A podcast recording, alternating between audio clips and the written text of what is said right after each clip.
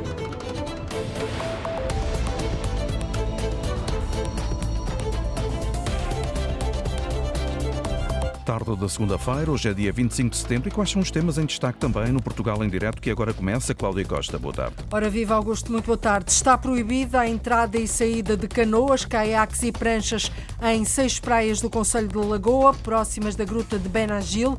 É preciso reforçar a segurança em torno desta gruta que é um dos pontos turísticos mais procurados do Algarve. Só depois de estabelecidas as regras é que a interdição poderá ser levantada.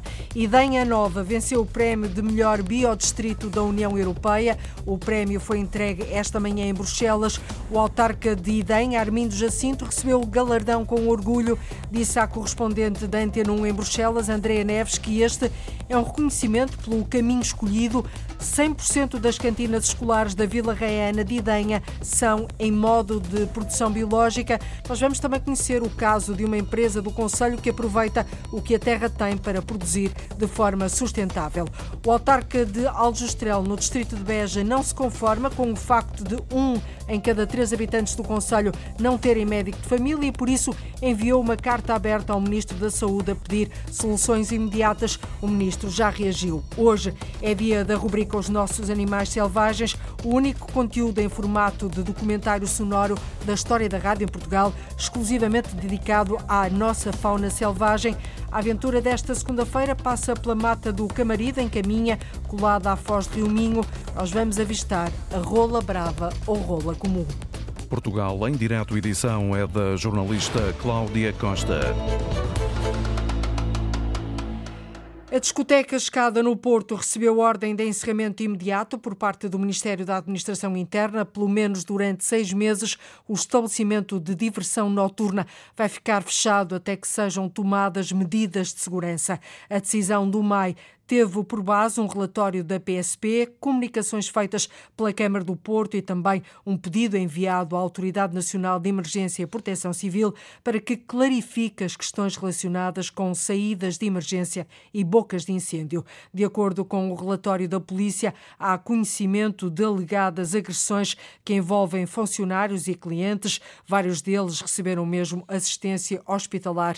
A Câmara do Porto está de acordo com esta ordem de encerramento encerramento. Nesta altura ainda decorre a reunião do Executivo. Contamos ter ainda durante este noticiário uma reação da Câmara do Porto. Os moradores vizinhos do Escada, da discoteca Escada, há muito que se queixam de violência, de sujidade, de muito barulho. Há mesas que denunciam o problema, não conseguem dormir, há rixas na rua e um mar de garrafas partidas no dia seguinte. Um assunto que, de resto, temos vindo a acompanhar aqui no Portugal em Direto. Ainda na passada sexta-feira, demos conta conta de uma situação denunciada por um vídeo gravado por um dos moradores que filmou cenas de violência que envolveram à volta de 20 pessoas e que impediram a circulação automóvel na Rua da Alegria.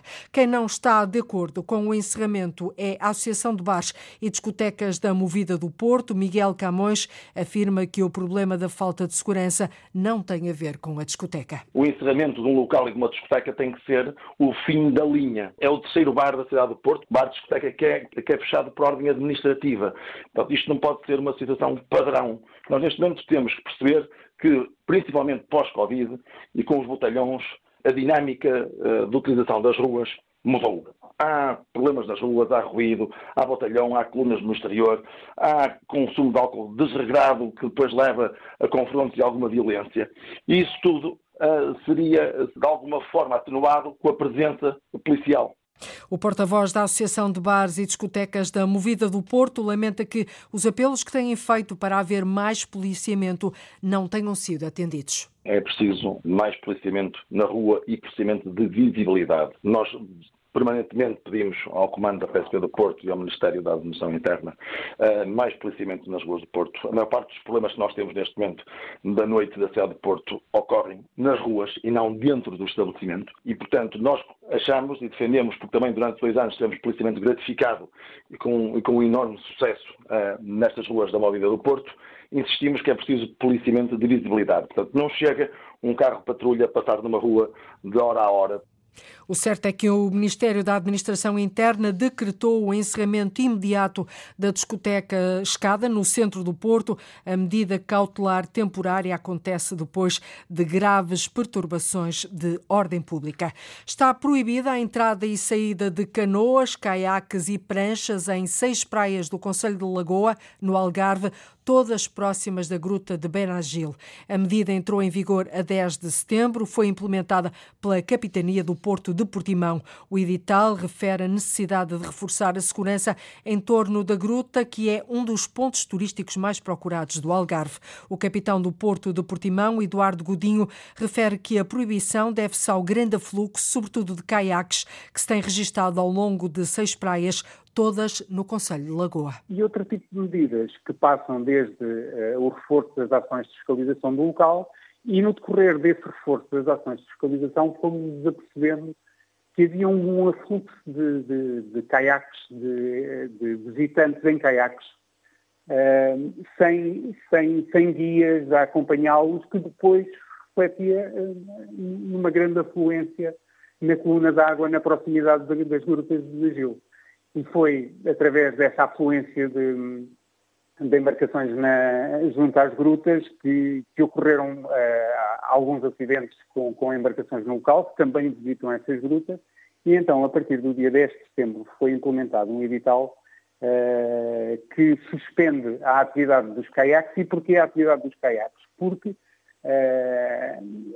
era tal a afluência desse tipo de embarcações que não nos permitia controlar o acesso dessa, desses caiaques. Portanto, foi suspenso a atividade desses caiaques nas praias de Valsantianos, Carvalho, Benagil, Marinha, Barranquinho e Praia da Albandeira, até que sejam criadas regras de controle e de utilização desses caiaques.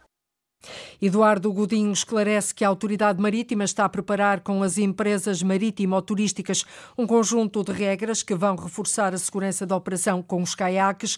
Logo que estas regras sejam estabelecidas, será então levantada a interdição. O capitão do Porto de Portimão adianta que estas regras também visam aumentar a segurança nas próprias praias. As regras que estamos, que estamos a, a definir para a operação destes caiaques visam também a ocupação das praias, portanto, de alguma maneira, a, a, criar condições para que haja uma, uma, ocupação de praias juntamente com os utentes e com respeito por, ambas, por, por, por ambas as utilizações das praias, mas visam essencialmente a criação de regras na coluna d'água, portanto, criar condições para que os visitantes das grutas possam fazer essa atividade com a maior segurança possível uh, e que, de alguma maneira, não condicionem situações que originem o socorro ou, ou, ou, ou, a necessidade de salvamento desses mesmos visitantes na coluna d'água. Portanto, o objetivo final destas, destas regras é reforçar a segurança dos visitantes às grutas de, de, de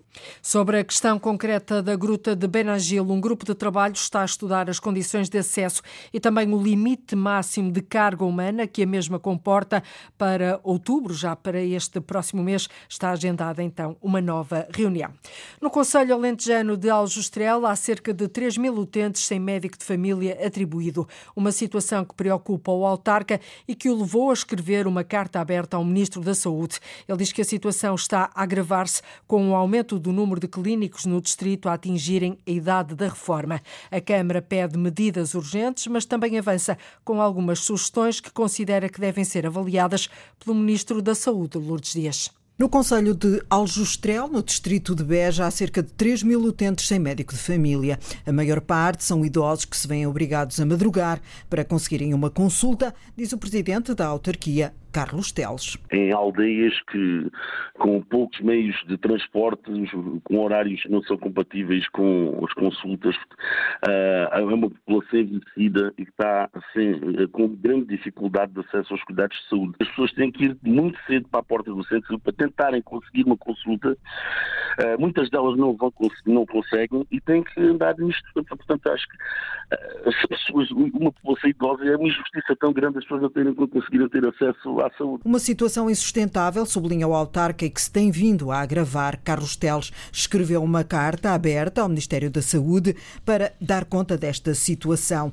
No Conselho há por agora três clínicos, mas são necessários outros três. Ora, juntamente com este pedido de ajuda, o presidente do município enviou também duas soluções para resolver este problema: retomar o serviço médico à periferia, um programa que teve sucesso nos anos 70 e 80 os jovens estudantes, quando acabavam os cursos, vinham fazer estágios de, no, no, interior do país e muitos desses uh, desses jovens médicos nessa altura foram ficando, uh, foram, foram, foram se estabelecendo nessas próprias comunidades e, e, e muitos deles acabam por se fixar. Uh, foram, foi esse programa que deu os médicos de família que tivemos até hoje aqui no interior do país.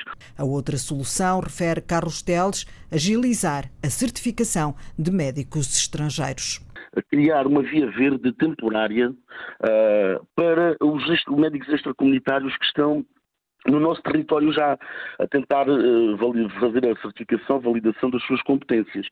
Uh, por exemplo, só aqui em Austrália tem três casos. Portanto, estes três médicos que temos aqui no Conselho de Austrália resolviam-nos o problema. Uma solução para o Conselho e para o Distrito de Beja, que, segundo o Presidente da Câmara de Aljustrel, vai perder no próximo ano 50 clínicos que estão à porta da reforma. A situação de Aljustrel a preocupar o autarca, ora escutada há pouco pelo jornalista da Antena 1, Horácio Antunes, o Ministro da Saúde, Manuel Pizarro, disse que está atento a este problema em concreto e entende as preocupações do autarca. Sim, eu presto sempre muita atenção essas comunicações, essa ligação com os autarcas. Os autarcas são porta-vozes muito próximos das populações e percebo as angústias. É mesmo isso que estamos a procurar fazer em cada sítio, encontrar uma solução. Em alguns desses sítios, se conseguimos ter o impulso suficiente para criar a tal unidade de saúde familiar, isso pode ajudar a acelerar a resolver os problemas. É um trabalho muito minucioso que tem que ser feito local a local. Olha, felizmente aqui na, na Anadia eh, são cerca de 30 mil utentes Toda a gente tem direito à equipa de saúde familiar, mesmo assim estamos empenhados em fazer as tais USFs para garantir que a renovação geracional ocorre sem perturbações. A reação do ministro Manuel Pizarro há pouco ao jornalista Horácio Antunes relativamente a esta situação de Aljustrel no Conselho Alentejano há cerca de 3 mil utentes sem médico de família atribuído. O presidente da Câmara das Caldas da Rainha convocou os habitantes a participarem numa ação de protesto a favor da construção do Hospital do Oeste no Conselho das Caldas. O governo já anunciou há algum tempo de que o Hospital do Oeste vai ser construído no Bombarral. Ainda assim, as Caldas da Rainha não desistem de tentar mudar esta localização. Convocaram mesmo uma manifestação para Lisboa para o próximo dia 21 de outubro. Em direto ao telefone tem agora o presidente da Câmara das Caldas da Rainha, Vítor Marques. Muito boa tarde, Sr. Presidente. Por que agora este regimentar das, dos habitantes e das populações? Muito, muito obrigado. Obrigado pela oportunidade que nos dão também de poder aqui dar nota ao auditório das preocupações que o município de Caldas da Rainha e não só, aqui da Zona Oeste Norte, tem em relação àquilo que será a futura localização do, do hospital que possa satisfazer as necessidades do Oeste. Nós temos uma opinião muito concreta em relação àquilo que foi, tem vindo a ser desenhado pelo Sr. Ministro e pela sua equipa, em que anunciou inclusive a localização do hospital para a zona de Bombarral, uh, com base num conjunto de critérios, para já muito poucos critérios, uh, faltando muita, muita coisa que deve ter sido em conta para tomar uma boa decisão, Uh, e é isso que nós temos vindo a trazer ao longo de todos os dias, é de claramente para tomar uma decisão da localização de um hospital, há muitos fatores que devem ser tidos em conta e o Sr. Ministro não teve.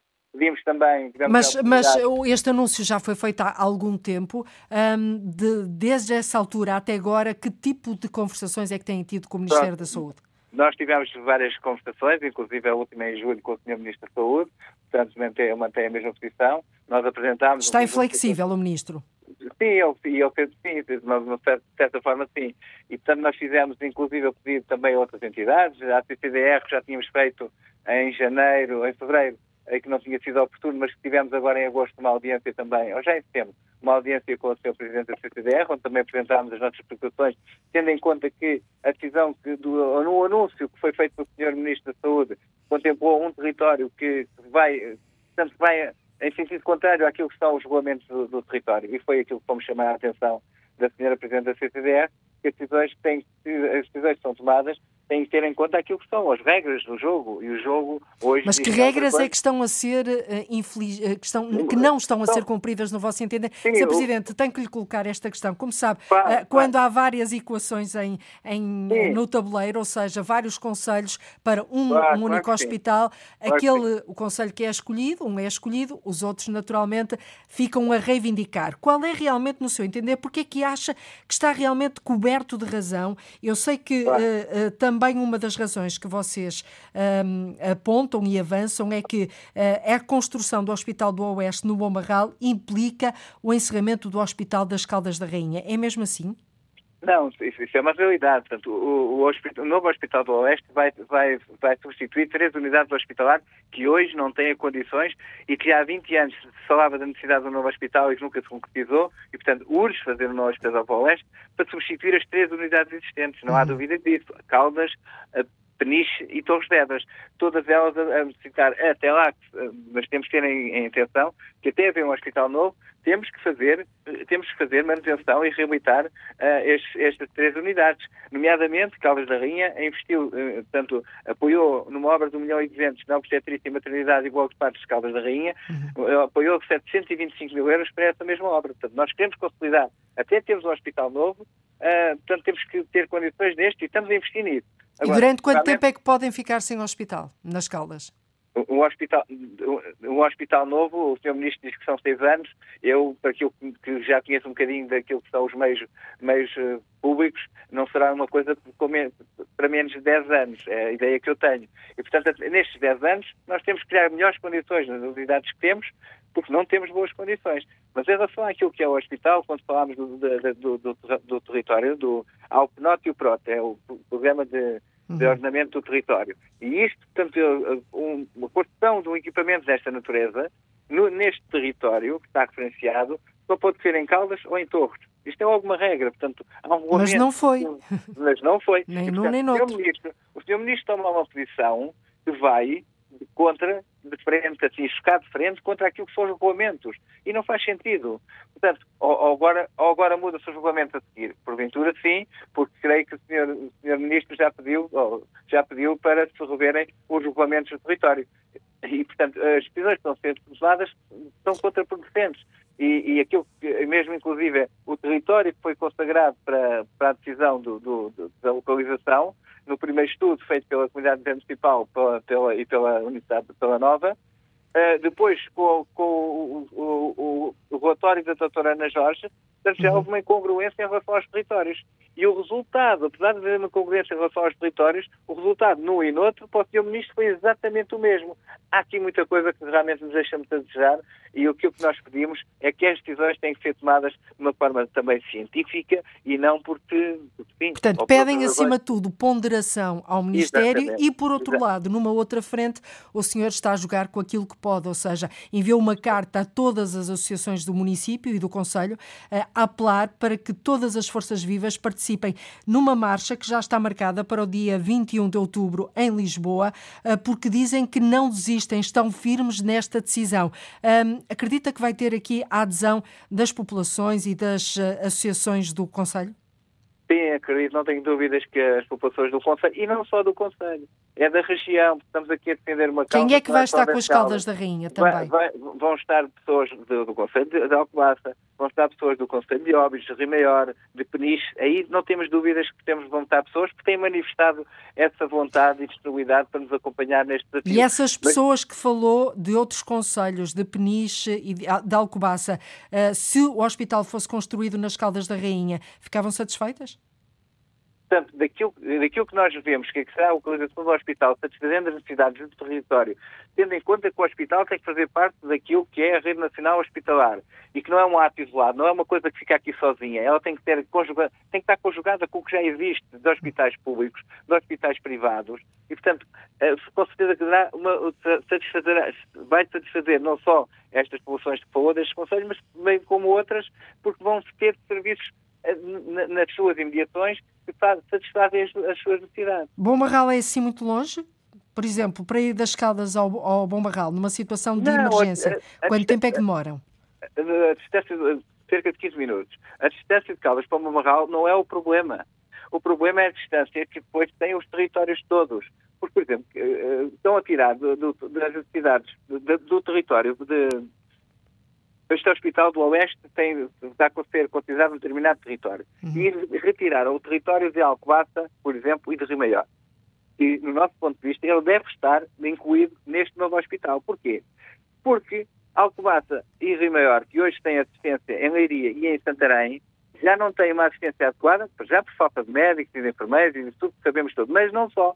Porque já se fala hoje que Leiria e Santarém têm que ser ampliados para dar respostas. Agora eu pergunto, faz sentido e o nosso país abona assim tanto financeiramente para fazer um hospital novo que vai custar 250 milhões aos dias de hoje sem derrapagens e ainda e ainda fazer obras de ampliação em Leiria e em Santarém? Ou faz sentido criar um hospital de novo, determinada localização, que satisfaça também estas necessidades? É disso que se fala porque não é são argumentos são argumentos a que o executivo não tem sido uh, não tem dado exatamente. ouvidos. Uh, por isso o senhor uh, agora partiu para uma outra frente para Sim, a sensibilização das, das forças vivas não é? Da região. Vocês vão fazer uma marcha que vai partir um, de, das Caldas da Rainha à uma e meia da tarde e chegam a Lisboa a que horas? Portanto, devemos chegar por volta das 3 horas e, Sim. portanto, entre as, 3, entre as 15 e as 18 eh, estaremos, eh, tanto ainda não está fechado os horários nos, nos espaços. Mas, mas vão para onde? Para a porta do Ministério da Saúde? Não, não, não, para o Palácio de São Bento e para a Assembleia da República. E porquê que é este Palácio de São Bento? Sim. É porque até agora já pedimos várias audiências ao Sr. Primeiro-Ministro e não tivemos ainda a possibilidade de ter uh, audiência para poder falar. O Sr. Presidente nunca falou com o Primeiro-Ministro sobre isto? Nem não, com o gabinete do Primeiro-Ministro? Não, senhor. Mas não conseguiu, porque não conseguiu porque não conseguimos, pedimos audiências e não foi possível ainda. Da mesma forma que também Porque já, já não vai tentar mais com o ministro Manuel Pizarro, é isso? O ministro Manuel Pizarro já, eh, já, já fizemos o que tínhamos a fazer. Muito bem, portanto está marcada então para o dia 21 de outubro, um, dentro de sensivelmente 20 dias, não é? Uh, mais coisa, menos coisa, com partida das Caldas da Rainha, esta manifestação de habitantes das Caldas e forças vivas das Caldas, mas não só, segundo o seu presidente Vitor Marques, também de outros conselhos vizinhos que vão para um, manifestar-se em Lisboa para se baterem por um por uma pretensão que dizem não, não desistir, que é a construção do Hospital uh, do Oeste nas Caldas da Rainha e não no Bom Barral. Uh, Sr. Presidente, mesmo para fecharmos, acredita que num processo desta, desta envergadura possa haver aqui um volte-face? É, é, é, eu, eu, eu, acredito, e tanto acredito que depois a razão pela qual não baixamos os braços, estamos convictos que temos, temos a razão do nosso lado. E ainda ninguém nos conseguiu mostrar o contrário.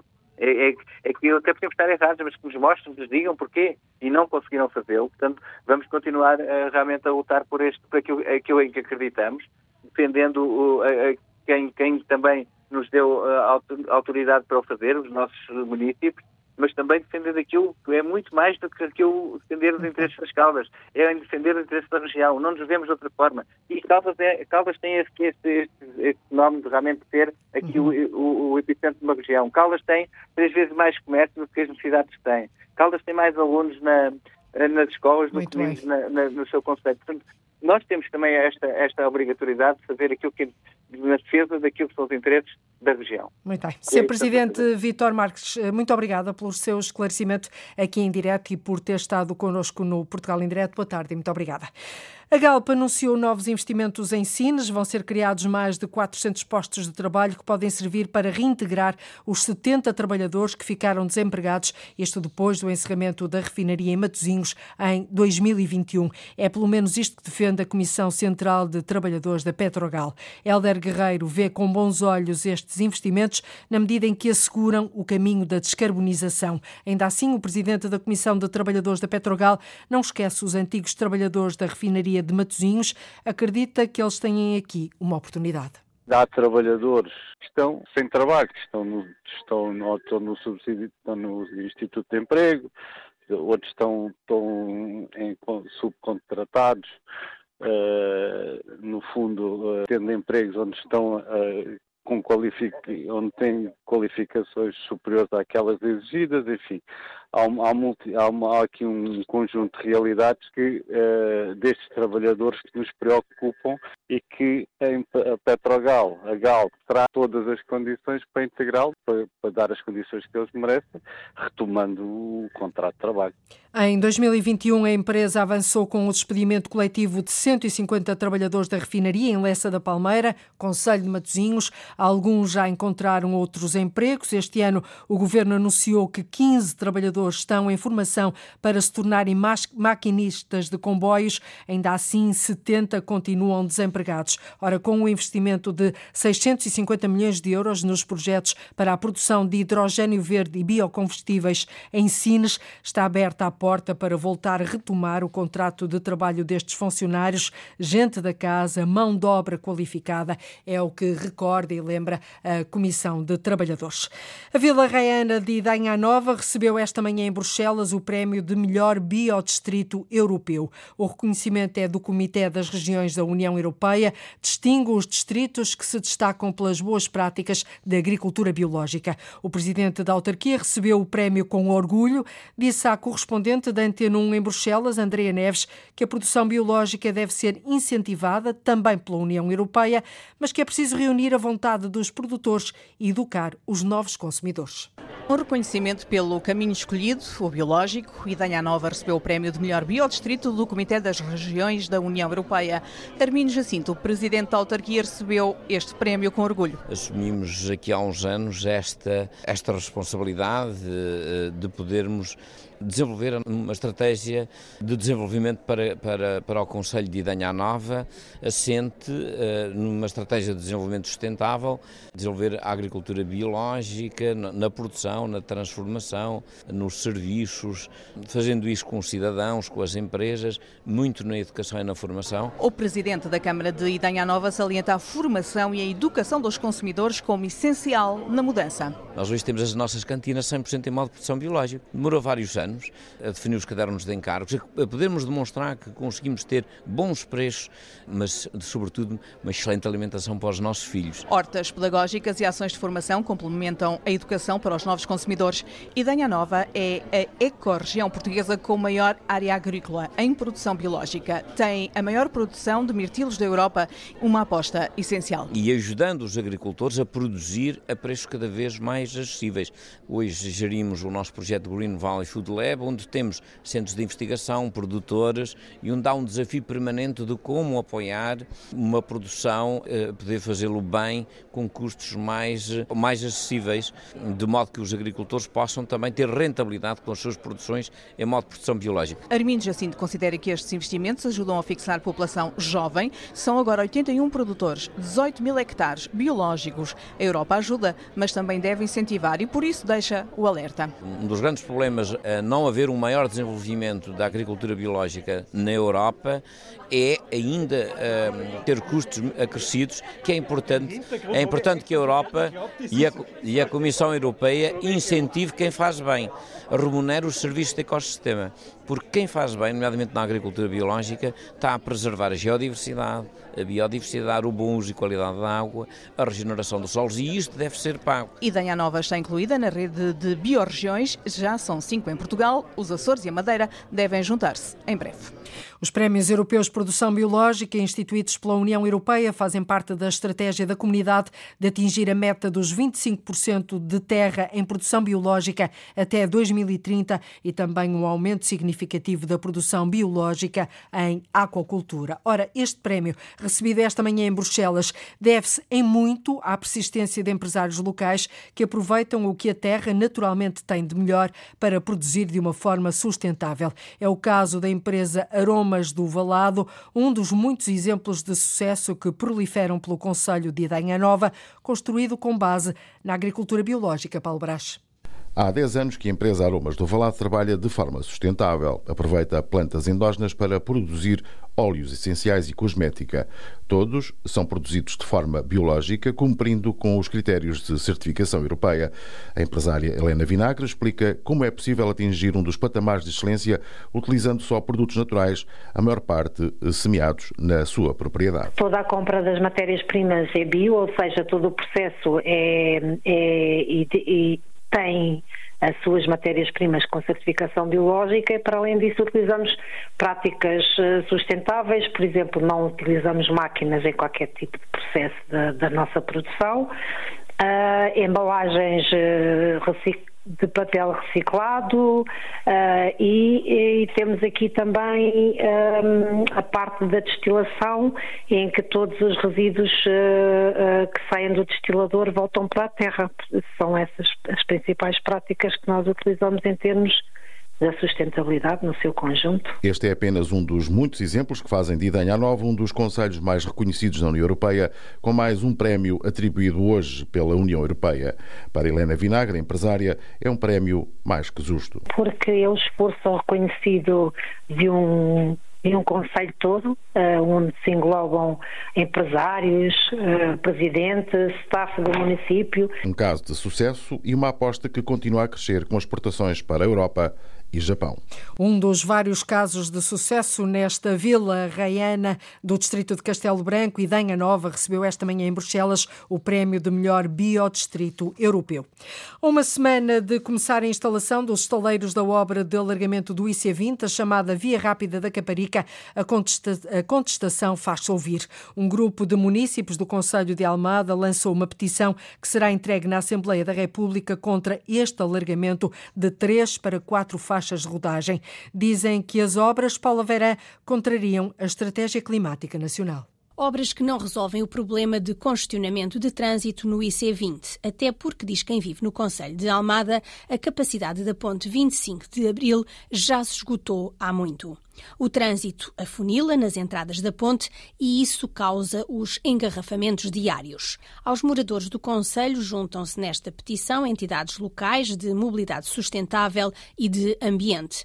É o caso de Luís Silva, da Quercos, do núcleo de Setúbal. A razão do baixo assinado, a razão principal, é que a intervenção vai contra a estratégia climática nacional que vincula o país a reduzir as emissões de gases com efeito de estufa, promovendo a utilização de transportes menos poluentes, em vez de promover a utilização automóvel. Vai aumentar a circulação automóvel, ou, ou pelo menos é um sinal nesse sentido, mas o garrafão, na ponte 25 de Abril, famoso garrafão, vai se manter na mesma. Por isso é inútil com este alargamento de três para quatro faixas na via rápida da Caparica, a autarca de Almada defendeu a necessidade de uma nova travessia do Tejo e a solução Trafaria-Oeiras é uma forte candidata. Mas Luís Silva, da Quercos, defende que o investimento público no Conselho de Almada deve ser no prolongamento do metro até à costa de Caparica, em vias cicláveis e na aposta da ferrovia. Se houver uma nova travessia, se essa travessia for ferroviária, na Trafaria não, não parece que, que, seja útil. Seria útil uma nova travessia no Tejo, noutro ponto, com ligação à rede ferroviária. Isso sim. Portugal já tem mais quilómetros de autoestrada do que quilómetros de ferrovia. É, aliás, o único país da Europa que, portanto, mais obras a nível de alargamento de uma autoestrada é um retrocesso. O que precisamos é de melhorar os transportes públicos e nos modos de mobilidade suave. Os subscritores desta petição contra o alargamento do IC20 consideram a decisão incoerente face aos objetivos do país de atingir a neutralidade carbónica.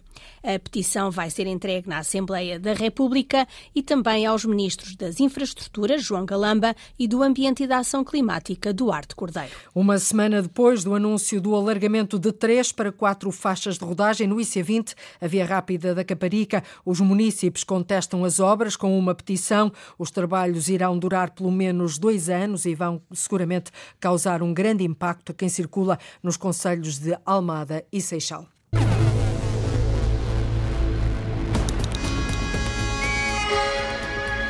A caminho da edição 100, já lá vão três anos. É uma das zonas arborizadas mais importantes no norte do país e uma das mais acolhedoras. Luís Henrique Pereira, a voz e o artífice do primeiro e único documentário sonoro sobre vida selvagem em Portugal. É segunda-feira e hoje escutamos outro animal em antena. É a rola comum, rola brava,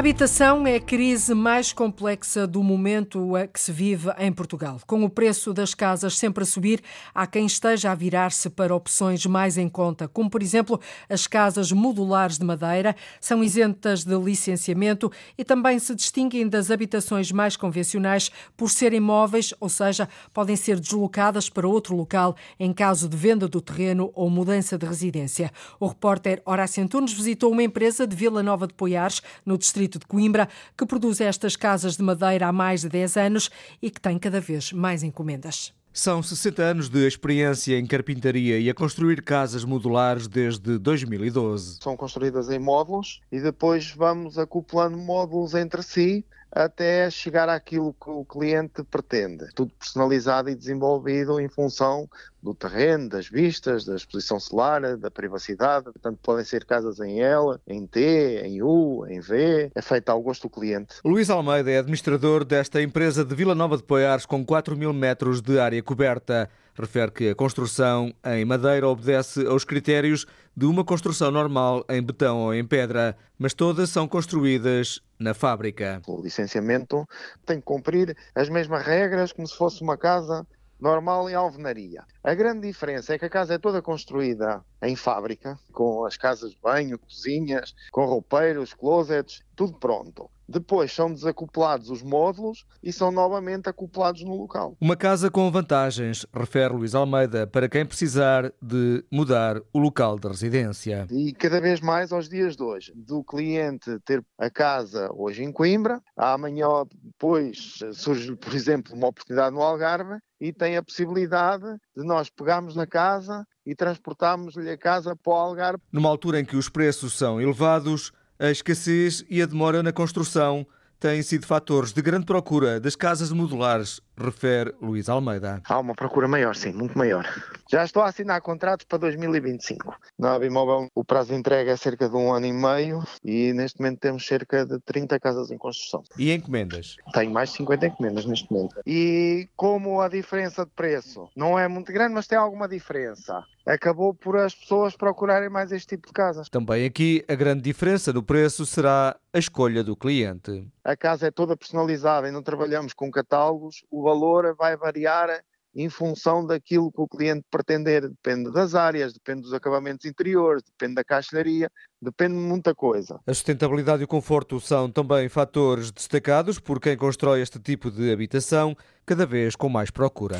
Uma opção um pouco mais em conta que está a convencer muitos portugueses as casas modulares em madeira.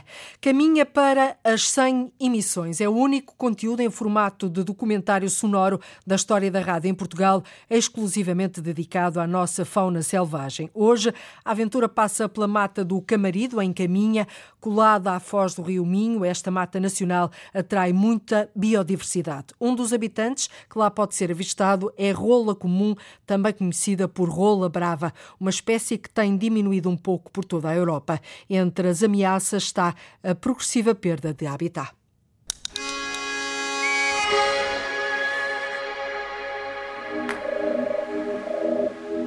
É uma das zonas arborizadas mais importantes no norte do país e uma das mais acolhedoras são mais de 160 hectares de floresta pura, de um pinheiral imenso que acompanha o Oceano Atlântico antes da zona do Nar, naturalmente.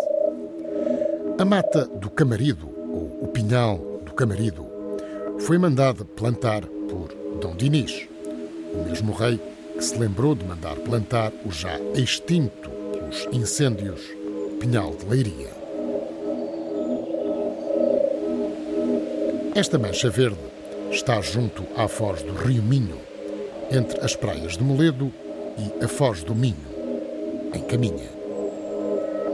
No verão, é uma área muito visitada por viandantes a pé ou de bicicleta. É igualmente muito visitada por animais selvagens, entre eles as aves, claro está, porque aqui há árvores a mata do Camarido convida-nos a uma caminhada muito cativante entre um pinheiral imenso, com árvores centenárias e muito bem de saúde, felizmente. Vamos percorrendo o solo do Pinheiral limpo e arejado, sempre com o som do mar ao fundo. O mar que está mesmo ali ao lado. Se caminharmos para sul, o oceano apresenta-se do nosso lado direito. Do lado esquerdo, a Estrada Nacional 13, que liga Viana do Castelo a Valença, neste troço aqui mais próximo. O habitante que cá nos traz hoje é uma ave protegida que já foi vulgar, mas que infelizmente já não é. A caça tornou-se proibida, a fim de ajudar a preservar a espécie. É a rola comum ou rola brava. Em poucos anos, as populações decresceram muito depressa. Hoje é uma espécie em estado considerado preocupante. Demora, mas consegue-se fazer avistamento de rola brava. Aqui, na Mata do Camarido e também no estuário do Rio Coura, um pouquinho mais a norte, onde, entretanto, já estivemos, é perto daqui. É desde logo mais escura que a nossa conhecida rola turca, visita habitual dos nossos parques e jardins. Esta é mais desconfiada, mais fugidia, mais esquiva e não é muito fácil de ver pousada. De qualquer forma, o pinheiral do Camarido vai chamando algumas rolas bravas. É preciso é vir cá várias vezes, tentar a sorte. Lá em cima vemos a rola brava. A plumagem parece ser cinzenta, em tons quase azulados. Pelo menos a parte do peito da ave. Pegamos nos binóculos e reparamos que de cada lado do pescoço há uma espécie de umas riscas brancas e pretas bem vincadas. Já a parte de cima, nas penas do dorso, há um castanho carregado que vai intercalando com tons muito escuros. A cauda termina com uma banda branca. A pele à volta dos olhos e das patas é avermelhada.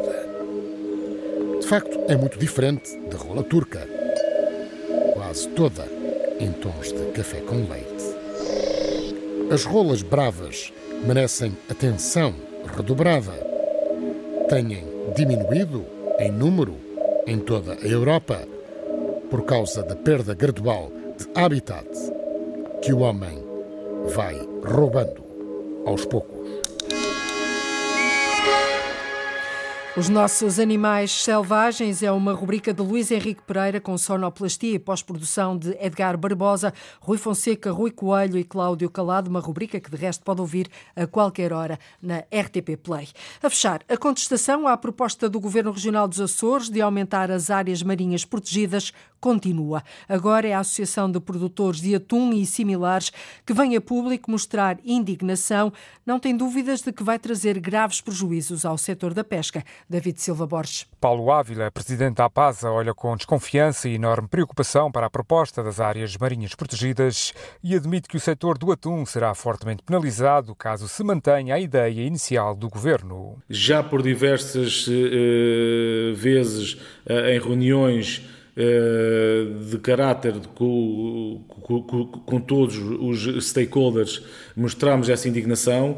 Já, já pedimos reuniões uh, um, eh, com o próprio governo, em que tivemos também uh, o acompanhamento da Federação uh, das Pescas dos Açores, mostrar esta nossa indignação, porque isto vai nos trazer graves prejuízos aqui ao sector da pesca do, atum dos Açores. Os pescadores, segundo o dirigente associativo, não estão contra a criação de áreas marinhas protegidas, mas Paulo Ávila apela a que os locais históricos não sejam considerados zonas de não captura. Se nos for proibido nós estarmos a pescar em zonas em zonas eh, de áreas marinhas protegidas, se forem implementar as zonas no-take, vamos ter muitos prejuízos aqui para o setor do atum. Neste cenário de insatisfação e de indefinição quanto ao futuro, o Presidente da Paz lamenta que a definição de áreas marinhas protegidas tenha sido pensada apenas em favorecer o turismo, penalizando outras atividades com história e avultados investimentos. E a APASA, eh, junto com outras associações, temos acompanhado o projeto desde o início, é notório e cada vez mais que são contra a pesca para favorecer outros setores. Numa altura em que o processo de consulta pública já está encerrado, Paulo Ávila pede ponderação ao Governo dos Açores e lança um último apelo para que o processo seja revisto para se evitar o afundamento definitivo de um setor que já atravessa muitas dificuldades. A contestação dos pescadores açorianos. E é tudo por hoje. Voltamos amanhã a ligar o país. Contamos com a sua escuta. Até lá. Fique bem. Boa tarde, Cláudia Costa, hoje no Portugal em direto da Antena 1. Liga à informação. Ligue à Antena 1.